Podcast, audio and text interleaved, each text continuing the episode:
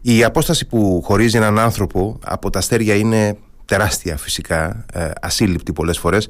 Εξίσου σημαντική είναι η απόσταση που χωρίζει την επικοινωνία από την επιστήμη. Κι όμως υπάρχουν άνθρωποι που καταφέρνουν να τη γεφυρώνουν αυτή την απόσταση με πολύ μεγάλη επιτυχία.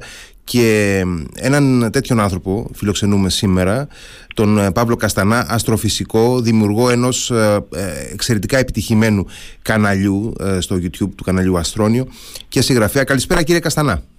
Καλησπέρα σας και ευχαριστώ πάρα πολύ για την πρόσκληση. Εγώ ευχαριστώ για το χρόνο που μας ε, αφιερώνετε. Κύριε Καστανά, να ξεκινήσουμε από το πιο έτσι, pop κομμάτι της συζήτησης και ε, μιλάω για το Αστρόνιο, ένα προσωπικό σας ε, επίτευγμα, μια ψηφιακή πλατφόρμα ουσιαστικά διάχυσης της, της γνώσης, της μάθησης για την αστροφυσική. Έχω την εντύπωση ότι ειδικά όταν ήμουν εγώ, είμαι λίγο μεγαλύτερος από εσάς, όταν ήμουν εγώ μικρός δεν υπήρχε εύκολα η δυνατότητα να απορροφήσει κάποιος, ένα παιδί, ένας έφηβος της ε, γενιάς μου, να, να απορροφήσει με, με τέτοιο τρόπο ε, την, ε, τη γνώση για το σύμπαν. Σήμερα είναι τυχερά τα παιδιά που έχουν ανθρώπους σαν και εσάς. Κοίταξε, στα, στα παλιότερα χρόνια βασιζόμασταν στην τηλεόραση σε πολύ μεγάλο προκειμένου να μάθουμε και τις εξελίξεις στον χώρο των επιστημών. Βλέπαμε ντοκιμαντέρ, υπήρχαν κάποιες πολύ σπουδαίες έτσι, προσπάθειες και παραγωγές που έρχονταν κυρίως από το εξωτερικο αλλά αυτό που παρατηρήθηκε και νομίζω παρατηρείται ακόμα στα μέσα, τουλάχιστον τα παραδοσιακά μέσα πλέον όπως είναι η τηλεόραση, είναι ότι αυτό είναι κάτι το οποίο ε, έπαψε να υφίσταται. Δηλαδή ακόμα και αυτά τα λίγα ντοκιμαντέρ που υπήρχαν, λέω τώρα για σπουδαία ντοκιμαντέρ, έτσι όπως το κοσμος ε, ή άλλα τα οποία προβάλλονταν και στην Ελλάδα, ε, θα θυμούνται για κάποια τηλεπαιχνίδια ίσως οι παλιότεροι ή κάποιες εκπομπές ε, που έκανε ο Διονύσης Σιμόπουλος. Ε, πλέον δεν υπάρχουν ούτε αυτά. Οπότε δημιουργήθηκε ένα πολύ μεγάλο κενό ανάμεσα στις επιστημονικές εξελίξεις, όπως είπατε και εσείς, και στην επικοινωνία αυτών των εξελίξεων στο ευρύ κοινό. Ε, ευτυχώς το YouTube μας έδωσε τη δυνατότητα να καλύψουμε αυτό το κενό. Και νομίζω αυτό ε, καταδεικνύεται και από την ανταπόκριση του κόσμου. Δηλαδή είναι και λίγο ε, παράξενο να βλέπεις έτσι κανάλια επιστήμης στο YouTube να πηγαίνουν τόσο καλά με θέματα τα οποία δεν είναι εμπορικά. Ναι, να, πούμε ότι, να πούμε ότι το δικό σας κανάλι έχει ήδη δεκάδες εκατομμύρια views. Ε... Ναι, ναι, είναι εκατομμύρια τα views και οι συνδρομητές είναι πάνω από 270.000 στην Ελλάδα. Ε, μιλάμε ότι για, για, τα, για τα δεδομένα του ελληνόφωνου διαδικτύου είναι ε, εντυπωσιακά αυτά τα νούμερα. Να σας πω το εξής, επειδή ήμουνα και στην, ε, ήμουνα καλεσμένος στη ΣΕΣΑ πρόσφατα στη Γερμανία, της mm-hmm. Ευρωπαϊκής Διαστημικής Υπηρεσίας και είχα την ευκαιρία να γνωρίσω και άλλους ανθρώπους που κάνουν το αντίστοιχο ε, που κάνω εγώ, αλλά στις χώρες τους. Τα ποσοστά που έχουν στην Ελλάδα τα επιστημονικά κανάλια είναι πραγματικά μοναδικά, αναλογικά με τον πληθυσμό. Δηλαδή σε, έναν, σε μια χώρα 10 εκατομμυρίων να έχεις ε, κανάλια με 250.000, 270.000 συνδρομητές, το 2,5% του πληθυσμού να είναι εγγεγραμμένη σε ένα επιστημονικό κανάλι είναι κάτι πάρα πολύ εντυπωσιακό.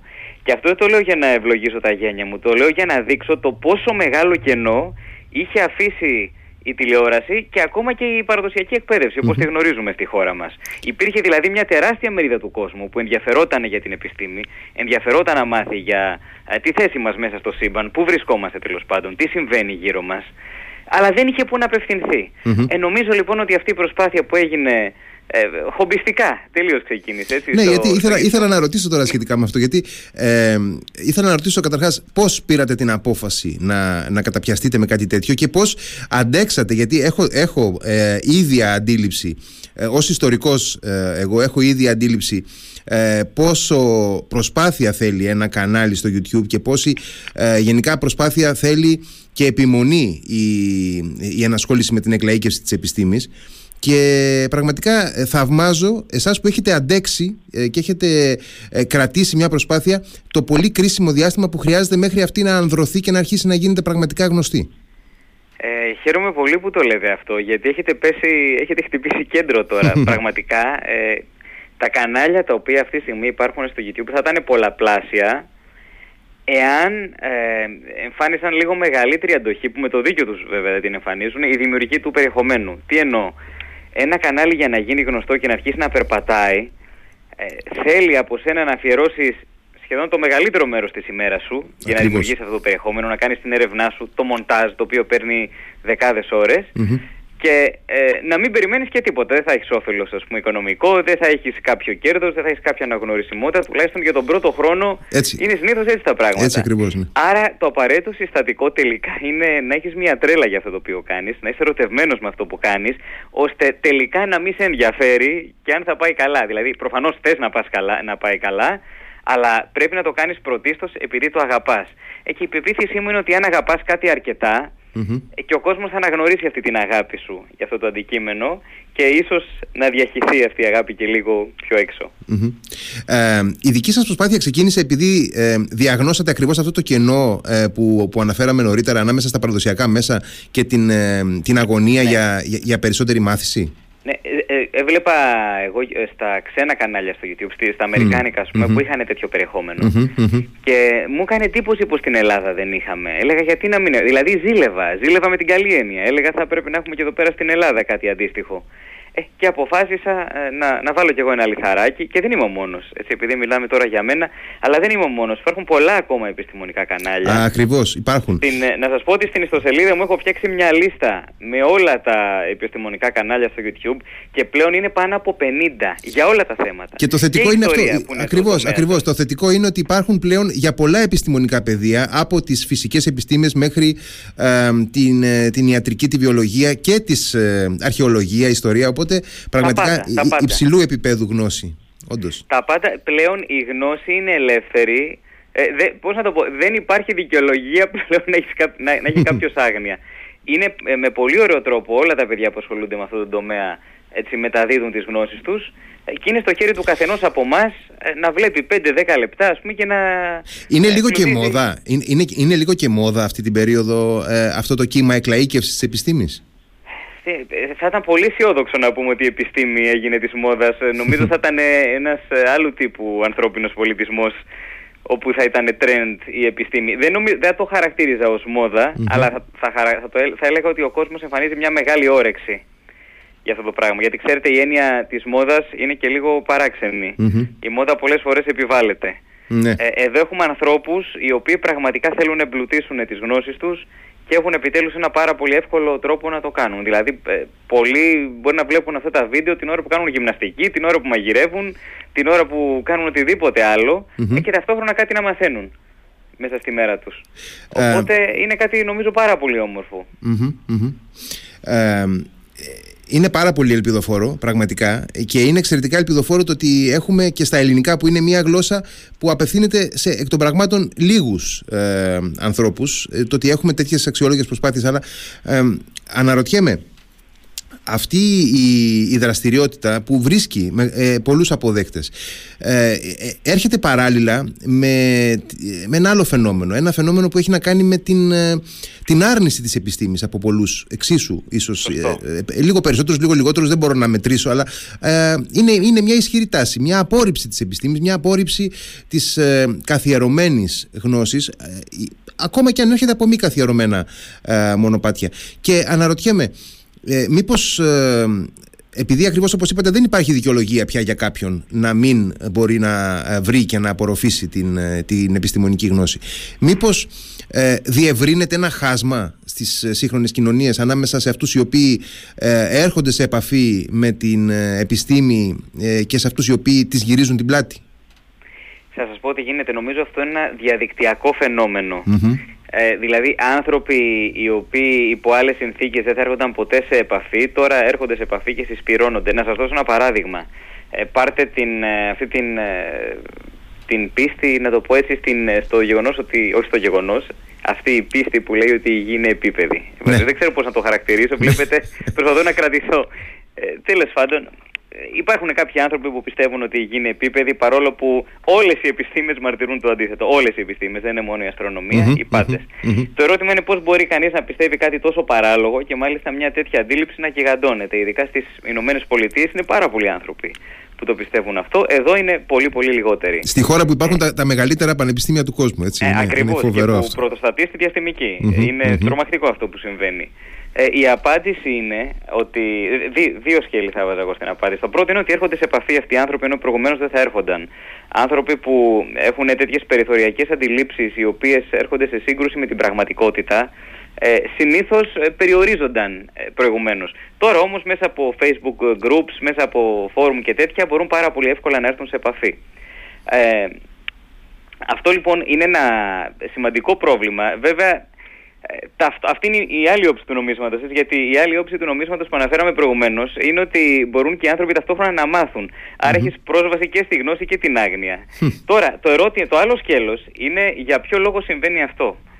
Και η απάντηση νομίζω δεν πρέπει να απευθυνθεί σε επιστήμονες των φυσικών επιστημών, αλλά σε επιστήμονες, σε επιστήμονες των, ε, ε όσο σκληρό και αν ακουστεί αυτό που θα πω, των ε, επιστήμονες υγείας και ψυχικής υγείας ε, ιδιαίτερα. Νομίζω είναι ψυχολογικό το φαινομενο Γιατί θέλεις να πιστεύεις κάτι το οποίο έρχεται κόντρα σε όλα τα δεδομένα και ε, το διατυμπανίζεις αυτό το πράγμα και θέλεις να ακουστεί και να φτιάξεις κατά κάποιο τρόπο μικρές έκτες ας πούμε, που να το πιστεύουν αυτό. Νομίζω, αν κρίνω από αυτά τα σχόλια τα οποία βλέπω όλα αυτά τα χρόνια που ασχολούμαι με την επικοινωνία της επιστήμης, είναι η ανάγκη που έχουν οι άνθρωποι πρώτον να ανήκουν κάπου και δεύτερον να αισθάνονται ότι ξεχωρίζουν σε σχέση με το υπόλοιπο κοινωνικό σύνολο. Ότι έχουν κάποια γνώση που οι υπόλοιποι δεν έχουν, ότι έχουν μια κρυμμένη γνώση.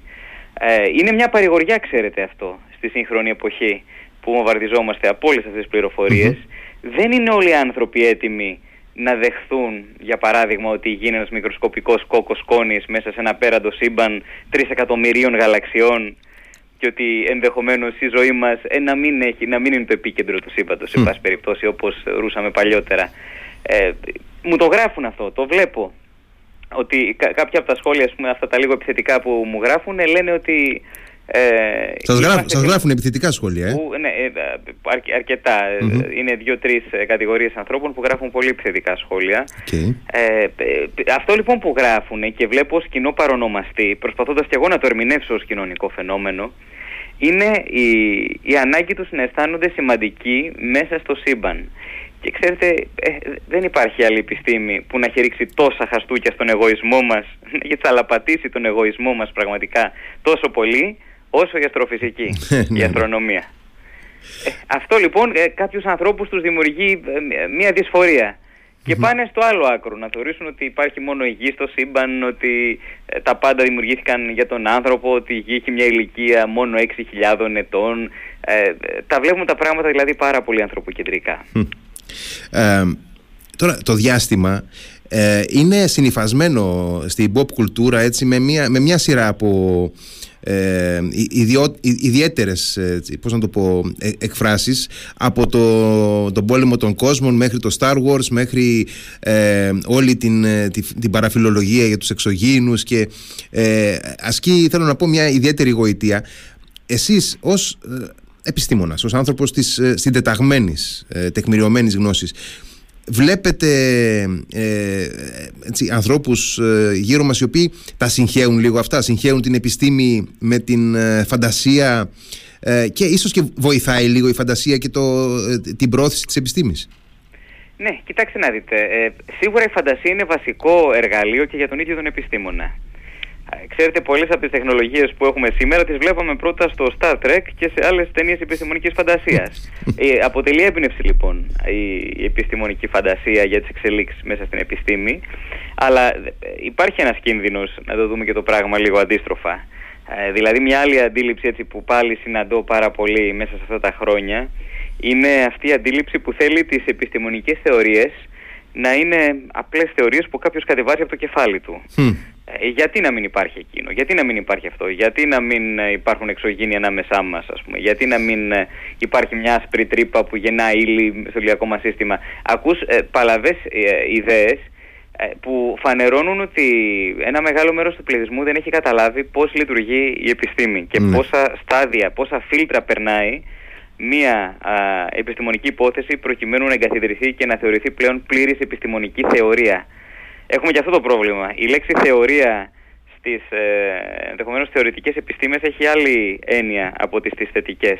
Στις θετικές επιστήμες, θεωρία είναι κάτι το οποίο έχει νόμους, έχει μαθηματικούς νόμους και έχει επιβεβαιωθεί μαθηματικά ή πειραματικά. Και μπορεί και να διαψευστεί κάποια στιγμή επίσης. Όλα μπορούν να διαψευστούν, αλλά σίγουρα πρέπει να δουλεύει για να το πεις θεωρία. Έτσι, Όταν έτσι, λες η θεωρία σχετικότητας, ε, δεν υπάρχει πιο σίγουρο πράγμα από τη θεωρία της σχετικότητας του Einstein. Έχει τεκμηριωθεί, έχει επιβεβαιωθεί, έχουν γίνει τόσα πειράματα, έχει μετρηθεί ξανά και ξανά. Και όμως τη λέμε θεωρία με την έννοια, την ευρύτερη της έννοιας θεωρία. Ότι συμπεριλαμβάνει αρχές, νόμους, αποδείξεις, πειράματα. Είναι όλα ένα, αυτά. ένα διανοητικό σύστημα, ναι, ναι. Ένα, δια- μπράβο, ένα διανοητικό σύστημα, ένα, ένα πλήρες σύστημα. Ε, θυμάστε, δεν ξέρω, ε, παλιότερα λέγαμε μια έκφραση, όταν δίναμε ε, μαθηματικά στις εξετάσεις, λέγαμε υπήρχαν οι ασκήσεις και υπήρχε η θεωρία. Ναι, έτσι, Ε, ναι, ο- ναι. Όταν λέγαμε υπάρχει η θεωρία, δεν εννοούσαμε κάτι που μπορεί να μην ισχύει. ναι, ναι. Σίγουρα ισχύει το Pythagorean θεώρημα και ας το λέγαμε θεωρία. Έτσι δεν είναι; Ναι, ναι, Ε, σωστά. ε, α, έτσι ακριβώς λοιπόν χρησιμοποιούμε αυτή την, την έννοια. Υπάρχει λοιπόν αυτή η παραφιλολογία ότι ο καθένας μπορεί να βγαίνει και να πει «Α, εγώ πιστεύω αυτό και γιατί να μην ισχύει το άλλο κτλ». Ε, πρέπει λοιπόν να ενημερώσουμε τον κόσμο ότι υπάρχει ένας πάρα πολύ αυστηρός μηχανισμός για τον έλεγχο των δημοσιεύσεων στα μεγάλα ειδικά τα περιοδικά που έχουν διεθνές κύρος Μμμ. ε, και ελέγχονται όλα αυτά από άλλους συναδέλφους οι οποίοι δεν ξέρουν ποιος είναι αυτός που έχει γράψει τα πρώτα papers. Τα Μπορεί, τις να, πρώτες μπορεί να είναι μελέτες. κάποιος που έχει τιμηθεί με Νόμπελ, ας πούμε, και τον κρίνουν οι συνάδελφοί του. Ακριβώς. Ε, Και δεν ξέρει ποιος κρίνει ποιον. Μμμ.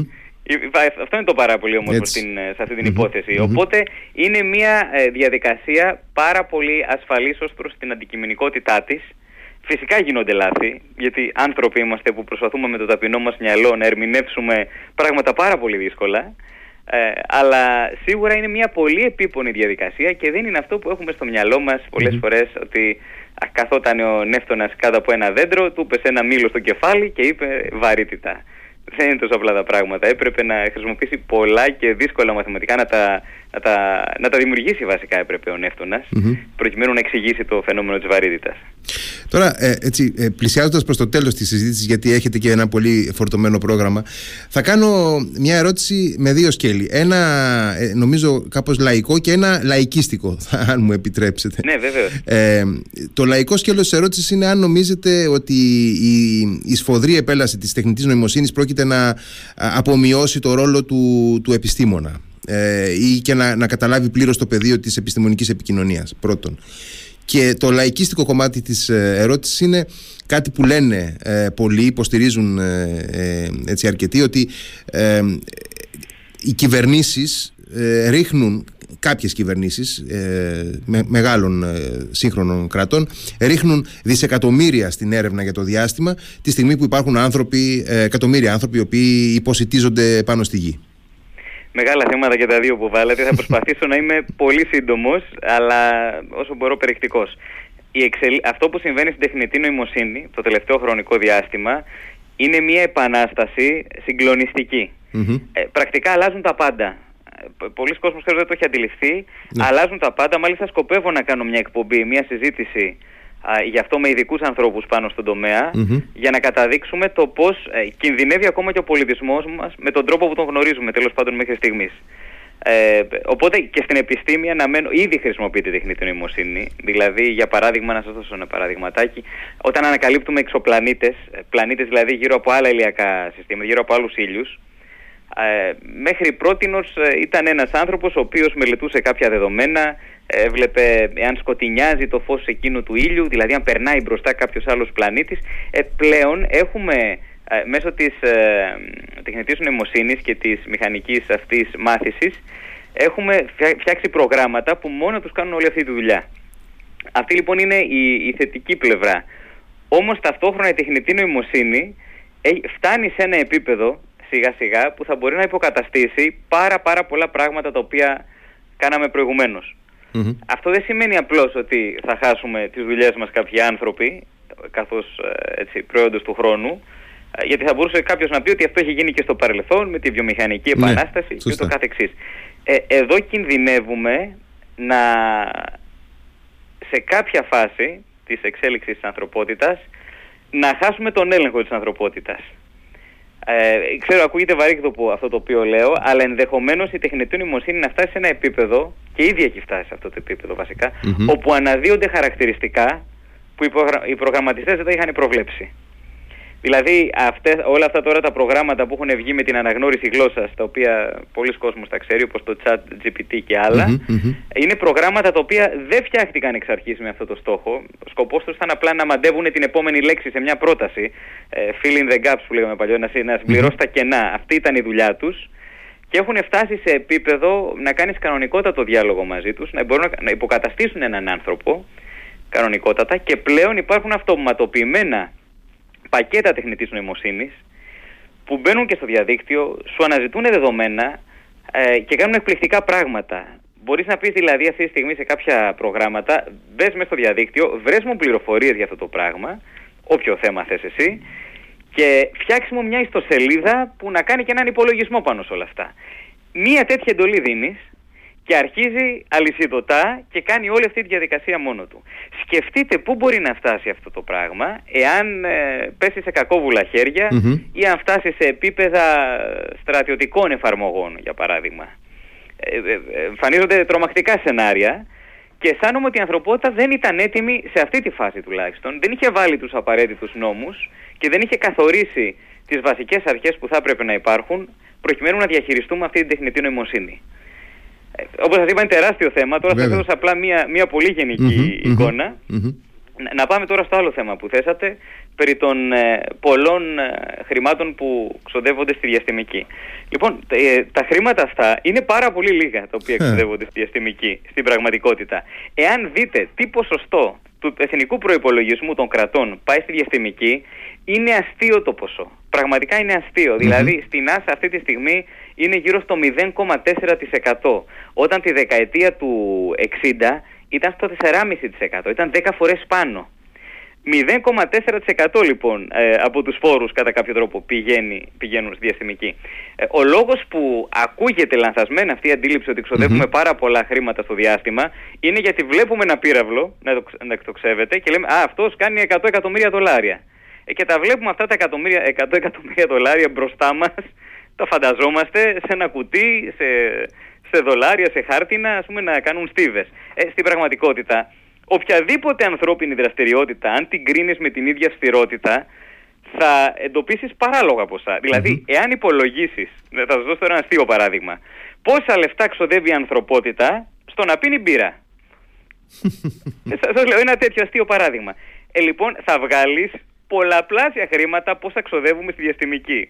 Με άλλα λόγια, αν ένας εξωγήινος πολιτισμός παρατηρούσε αυτή τη στιγμή τον πλανήτη μας, θα έλεγε ότι οι υγιεινοί πρωτίστως ενδιαφέρονται να πίνουν μπύρα και πολύ πολύ πιο κάτω είναι η επιθυμία τους να εξερευνήσουν το σύμπαν. Λοιπόν, καταλαβαίνετε, ε, ναι, το ναι. λέω για να σας δείξω πόσο παράδοξος είναι αυτός ο ναι, τρόπος ναι. αντιμετώπισης των απόλυτων ε, μεγεθών του κόστους. Πρέπει να τα βλέπουμε σαν ποσοστά επί του εθνικού προπολογισμού κάθε κράτους. Και εκεί πραγματικά βλέπεις πάρα πάρα πολύ χαμηλά νούμερα. Λοιπόν, ε, ήταν απολαυστική η συζήτηση, ε, αλλά πρέπει να κλείσουμε και εγώ θα, θα πω εδώ σε όλους τους φίλους που μας ακούν από το Ηράκλειο ε, ότι ε, την Πέμπτη και την Παρασκευή όποιος θέλει να συνδυάσει την πείρα του με ένα ε, εξαιρετικά έτσι, πώς να το πω, φρέσκο και εκπαιδευτικό βράδυ θα πρέπει να, να φροντίσει να βρίσκεται στο Πολυτεχνείο Καφέ για ένα αστρόνιο bar quiz ε, στο οποίο θα έχει τη δυνατότητα να, να βρεθεί μαζί σας, να σας ακούσει, να παίξει σε ένα πολύ έτσι, ενδιαφέρον παιχνίδι. Έχω, έχω συμμετάσχει και ξέρω ότι είναι έτσι, πολύ ωραία η ατμόσφαιρα, εξαιρετική. Και φυσικά να πω σε όλους, στους λίγους φαντάζομαι που μας ακούν και δεν το γνωρίζουν, ότι αξίζει να αναζητήσουν το βιβλίο σας ε, προς τα άστρα από τις εκδόσεις Κάκτος. Ευχαριστώ πάρα πολύ. Ε, πράγματι, με πολύ μεγάλη χαρά έρχομαι και πάλι στο Ηράκλειο. Για δύο βραδιές λοιπόν, και την Πέμπτη και την Παρασκευή, την ερχόμενη στο Πολυτεχνείο Καφέ. Ε, να πω λίγο στον κόσμο, επειδή ενδεχομένως αναρωτιέται τι είναι αυτό, ότι αφενός κάνω μια πολύ σύντομη ομιλία στην αρχη για να μπούμε λιγάκι στο διαστημικό κλίμα και στη συνέχεια προχωράμε σε ένα quiz, παίζουμε δηλαδή με τον κόσμο, ε, ο κόσμος οργανώνεται σε ομάδες και απαντούν τις ερωτήσεις γραπτός, ε, σαν τηλεπαιχνίδι γίνεται ναι, ναι, ναι. και, και απαντάμε σε ερωτήσεις έτσι πολύ ενδιαφέρουσες σε σχέση με το διάστημα, έχουμε και προβολέα με πολύ ωραίες εικόνες Κανείς δεν έρχεται σε δύσκολη θέση, αυτό πρέπει να το πω. Γιατί... Όχι, είναι πάρα πολύ διασκεδαστικό ναι. και παρείστικο και έτσι, ε, ε, ε, όλοι φεύγουν έτσι με μια πολύ ωραία αίσθηση. Ακριβώς, ακριβώς. Όποιος ενδιαφέρεται λοιπόν για το διάστημα, φυσικά να έρθει για να ξεχαστούμε λίγο από τα επίγεια και να περάσουμε πάρα πολύ όμορφα. Κύριε Καστανά, ευχαριστώ πάρα πολύ για τη συζήτηση που είχαμε. Και εγώ σας ευχαριστώ, το χάρηκα πάρα πολύ. Να είστε καλά, καλό βράδυ.